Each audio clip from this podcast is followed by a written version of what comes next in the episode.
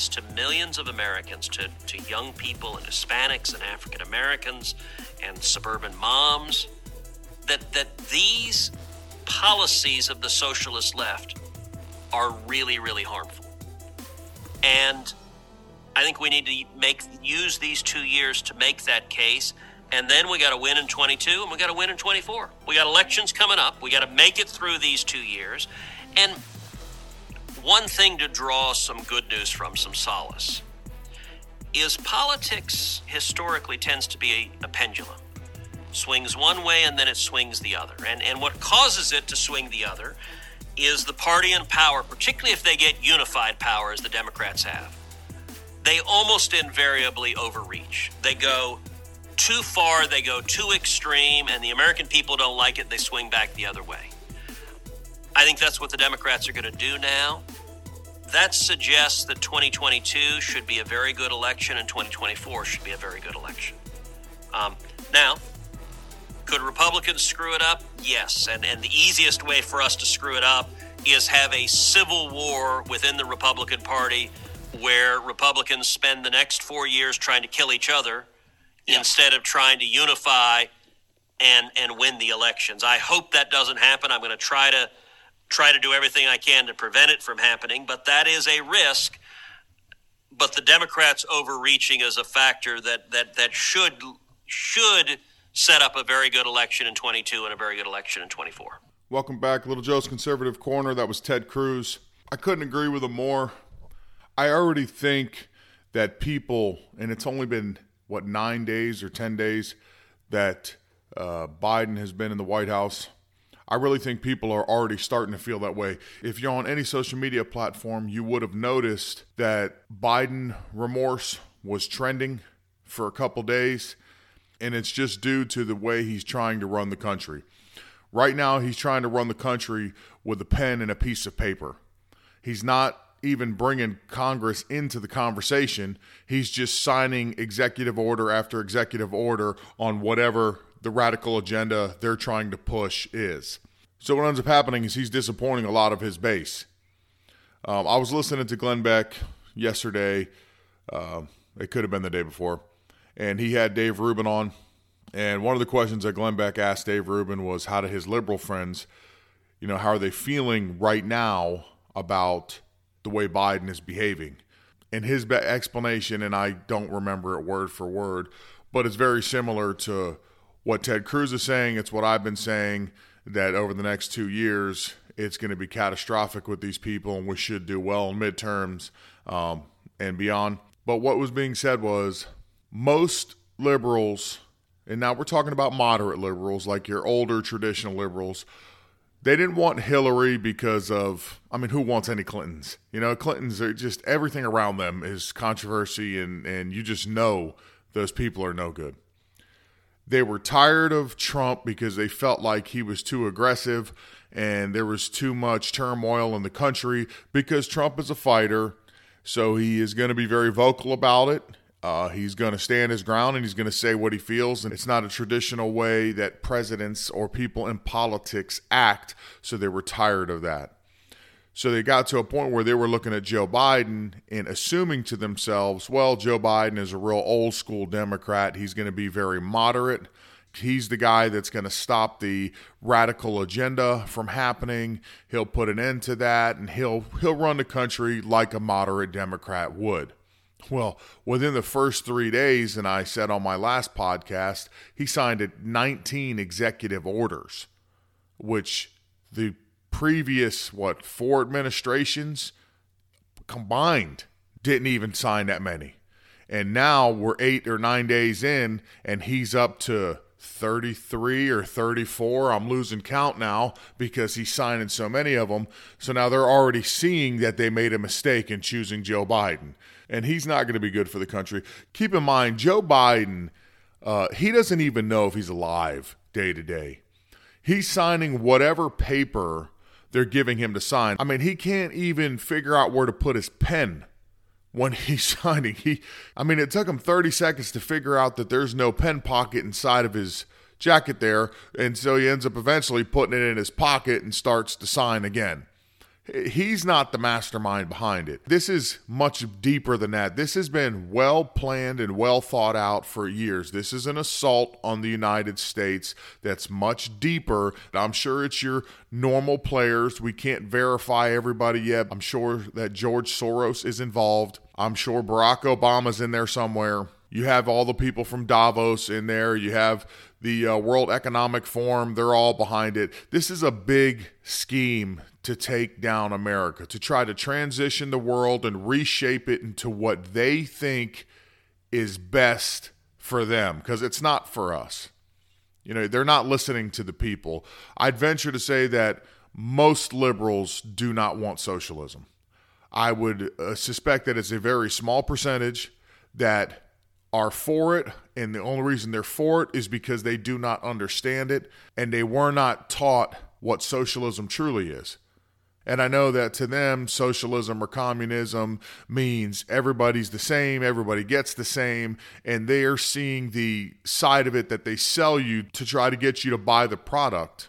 But ultimately, they're forgetting the very dark side of it, which is death and despair, ultimately, war and a collapse of whatever country, or in this case, they're trying to make it global, globally would end up happening in the end. Because in, in a social society, there are only two classes there are the elite, and there is everybody else. But ultimately, what Ted Cruz is saying, what multiple people are saying, as well as myself, is they're going to really show you who they are these two years, and they're going to try to push this agenda as fast as they can.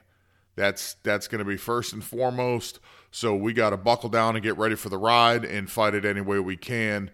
Um, I know that most people had a moment where they felt like it was over because the Democrats took the House, the Senate, and the presidency. But I would like to remind you because things happen so fast now, we almost can't keep up with anything.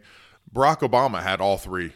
He had the House, the Senate, and the presidency as well. And he is just as radical, but a much smoother talker um, than Joe Biden is. And they did make changes, you know, that did alter America uh, from then. I mean, one of the biggest uh, changes that Barack Obama put in place, which some people would say, well, it's not a big deal, but it actually is, is Obamacare. So they were able to get that through in that two year span.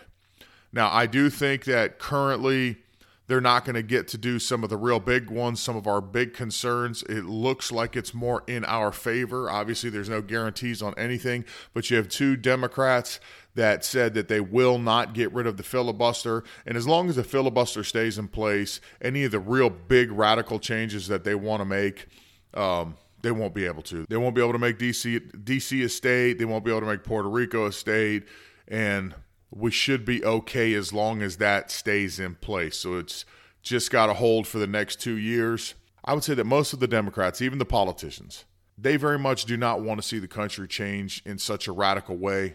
They're having their feet held to the fire. There's a lot of pressure. This radical agenda and the people that are behind them pushing them, I'm assuming they're afraid and they're just going to vote because they don't want to be canceled and they're going to do whatever's necessary for self preservation. But you, like I said, you do have a couple that at least will stand in there and say, no, this is not, you know, the way America is. It's not the way it's supposed to run, and we're not going to do it that way. Again, hopefully that'll hold out. Another issue that's very concerning is uh, the Blaze reported Joe Biden is moving forward with his plans on making a commission to, uh, I guess, analyze the Supreme Court as well as the judiciary system and consider court packing. That's a problem because nowhere in the Constitution does it say a particular amount of judges. It's been nine for a very long time. Uh, even Ginsburg was satisfied with the nine. She thought that was a good number. And we're already having troubles with the courts as it is. It just seems like they're very wish washy um, when it comes to ruling on things. But him putting a commission together, God only knows what the outcome of that's going to be. Uh, I would say, again, the filibuster and some of these things, it would be very good if they stay in place at least for the next two years, which I believe after that we'll end up having a split government again and things will calm back down. Uh, but if not, you know, on the other hand, if they for some reason get rid of the filibuster and the two Democrats break, then we're going to be in real trouble. Because if you end up putting, you know, three or four or five more liberal judges on the Supreme Court, they're going to change every law possible. You can kiss our gun rights goodbye. First Amendment's gone. Um, you're not going to be able to worship in church anymore. Um, it's it's going to be a mess. You know that stuff like that ends up leading to civil war, and you think they would know that, but just because you're a politician uh, does not mean you are a smart person or you have common sense. Okay, but that that one did concern me when I was reading that article. Hopefully, they won't mess with that too much. Hopefully, they'll leave that be. We'll see in the end. On Trump's impeachment, that's not going anywhere. They do not have the votes. Rand Paul ended up giving a great speech.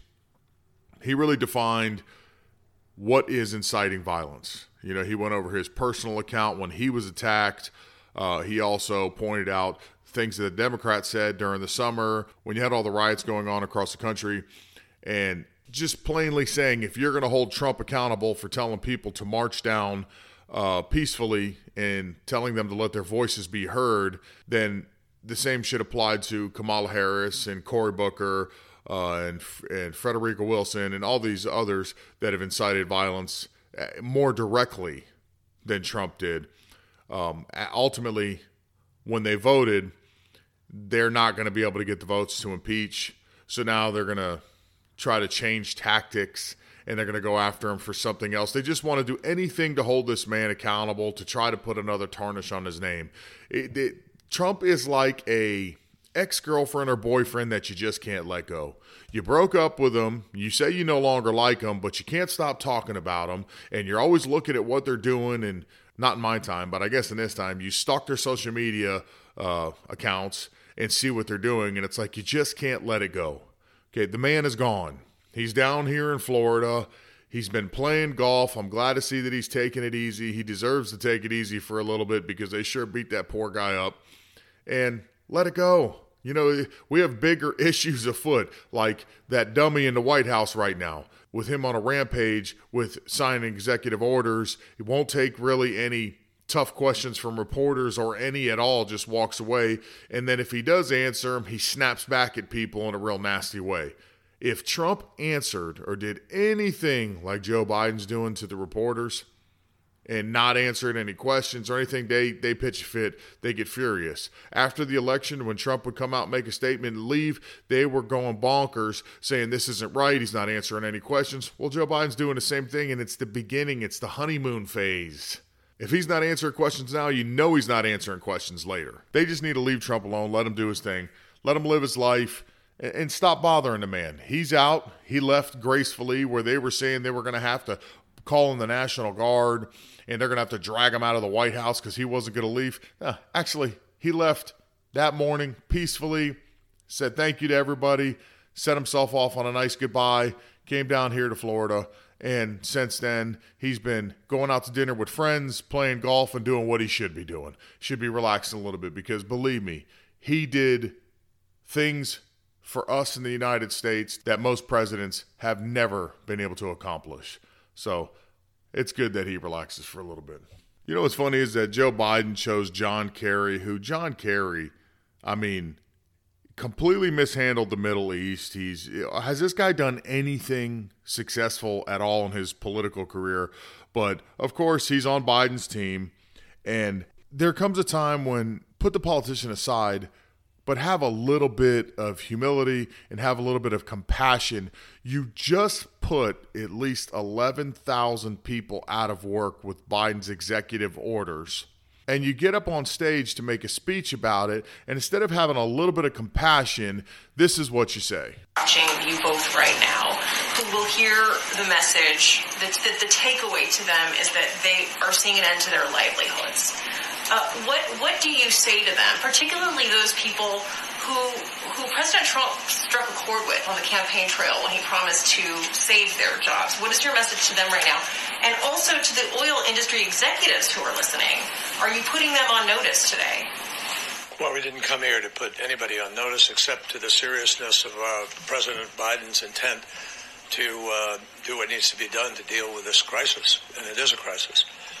Um, with respect to uh, those workers, no, No two people are more uh, in this room are more concerned about it, and the President of the United States has expressed in every comment he has made about uh, climate the need to uh, grow the new jobs that pay better, that are cleaner. That I mean, you know, you look at the consequences of black lung for a miner, for instance, and measure that against the fastest growing job in the United States before COVID was solar power technician. The same people can do those jobs, but the choice of doing the solar power one now is a better choice. Similarly, uh, you have uh, the second fastest growing job pre-COVID was wind turbine technician. This is happening. 75%, 70% of all the electricity that's come online in the United States in the last few years came from renewables. Not, you know, coal plants have been closing over the last 20 years. So uh, what President Biden wants to do is make sure those folks have better choices, that they have alternatives, that they can be the people who go to work to make the solar panels. They were making them here at home. That is going to be a particular focus of the uh, Build Back Better agenda. And, and I, I think that, that unfortunately workers have been fed a false narrative. No surprise, right, for the last few years. They've been fed uh, the notion that somehow dealing with climate is coming at their expense. No, it's not.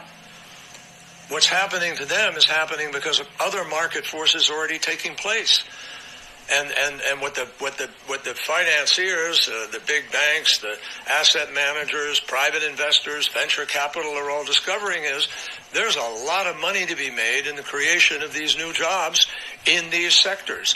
So whether it's green hydrogen that is going to come, whether it is uh, uh, geothermal heat, or whether it, whatever it's going to be, uh, those are jobs. The same worker who works in South Carolina today putting together a BMW, which happens to be made there, and and and um, is currently an internal combustion engine, can put together a car, but it's electric. So this is not a choice between having jobs, having good jobs, having the Yeah, it's not a choice of yours. Is what it comes down to. He's telling you you just got to get hip with the times and you just got to make the transition and do what we tell you to do because we know what's best for you. You have people that have devoted their whole lives to a trade. Uh, some of them have even went to school to learn the trade. And now you're telling them that they've had a career, some of these people 20 or 30 years in this career, really mastering their skills and making a living out of it. Now you're telling them you're not going to be doing that anymore. Now you need to go learn a different trade and you're going to do it our way because we believe our way is better. And as far as things transitioning, um, well, who pushed that agenda? You know, who was pushing it towards green? It's always been the Democrats pushing it for this new Green Deal. The Green Deal and the whole energy sector is less about the environment than it is about regulations and control in government because that ultimately is always their goal. They want to be in power. That is it. Another thing that he said that's a telltale sign is build back better. Build back better is the slogan that they are using for the Great Reset. You start listening. Go listen to Boris. Go listen to China. Go listen to all these different leaders, and you'll start noticing they're using the same phrase build back better. No, we're not going to build back better. The world cannot run without fossil fuel. It cannot. We are not at a level where solar panels are that efficient. We're not at a level. Wind turbines, what do you think turns a turbine? You don't think there's oil inside of a wind turbine? You think that that metal is just rubbing on itself? Cannot run this world without fossil fuels. You have to have them. They're efficient. The world produces it on its own. The only issue is that fossil fuels are cheaper and easier. It's a huge industry. You make a lot of money with it. They need to control that. They want to control all of that. Ultimately, to control you, because that's what it's all about. They're going to make themselves the elite class and we're all going to be the peasants on the bottom. And the name of it is The Great Reset. I've also done a podcast about that. And the catalyst for the Great Reset is COVID 19. It's not a conspiracy theory, it's right out there in the open. Go to the World Economic Forum. You'll see it on there yourself. This is not me spitting out my ideas or my thoughts. These this is all easily found by yourself. You can read it for yourself. They're on trusted sites. This is not coming out of Billy Bob's basement that he's in there by himself on a computer, you know, spitting out conspiracy theories. This is the direction that they're going in. So it's real easy for John Kerry to get up there because he's a believer in this crap it's easy for him to get up there and basically tell you that he doesn't care that he's destroying your livelihood. You're going to do it our way. Oh, and don't worry, there'll be jobs for you there. You're taking away jobs from people. You're canceling out complete industries that these people have worked in for their entire lives. Guys that work on oil rigs, you know, that is a skill that's going to be a different environment than a guy who's working on a pipeline or a guy who's, uh, I mean, a guy who's fracking or guy who, who produces natural gas. They're all different in their own way. These guys have skills. These guys and gals, let's say, have skills. Okay. Let them use their skills to be free people, to do what they want to do with their lives and make their money the way they see fit. But the government doesn't want you to have that choice because ultimately they're looking to strip us of our freedom. I hope you enjoyed this episode. If you'd like to contact me, uh, Gmail, L-J-C-O-N-S-E-R-C-R-N at gmail.com. I'm at Twitter for now. Like I said, I'm Parler said they were going to be up by the end of the month. Hopefully that's still true. I haven't heard a whole lot uh, since uh, probably a week or two ago when they said that, but hopefully they will be back up. Uh, but I uh, currently still at Twitter at L-J-C-O-N-S-E-R-C-R-N. I'm also on CloutHub. Little Joe CC, and I'm on Gab, Little Joe's Corner. Uh, if you like what you're hearing, please tell some people about me. Otherwise, have a good weekend. See you on Tuesday.